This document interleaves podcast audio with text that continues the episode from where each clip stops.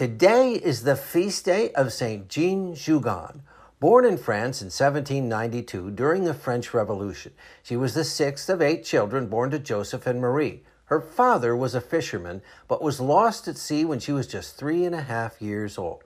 When Jeanne was 16, she got a job as a kitchen-aide for Viscountess de la Chaux, who was a devout Catholic, and she asked Jeanne to go with her as she ministered to the poor and sick. Then at 25, she joined the Congregation of Jesus and Mary and worked numerous jobs, including teaching catechism and as a nurse.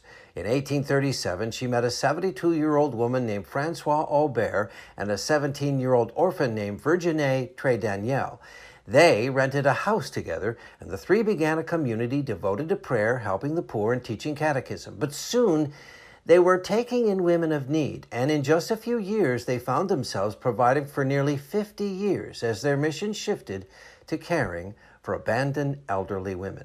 This was the beginning of the congregation that would come to be known as the Little Sisters of the Poor.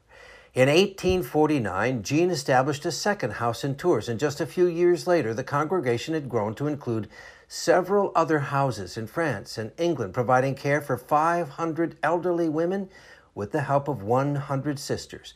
A priest who had been made their superior, Father Auguste Le Pailleur, refused to recognize Jeanne as foundress and had her removed from all of her duties except begging, which is how she spent the last 27 years of her life.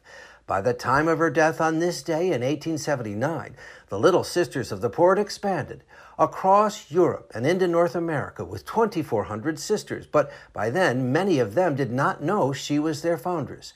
In 1890, after an investigation, Father Le Pailleur was removed from his position, and Sister Jeanne Jugan was finally recognized as the foundress of the Little Sisters of the Poor. St. Jeanne Jugan, please pray for us. I'm meteorologist Mike Roberts for Covenant Network. Have a blessed day.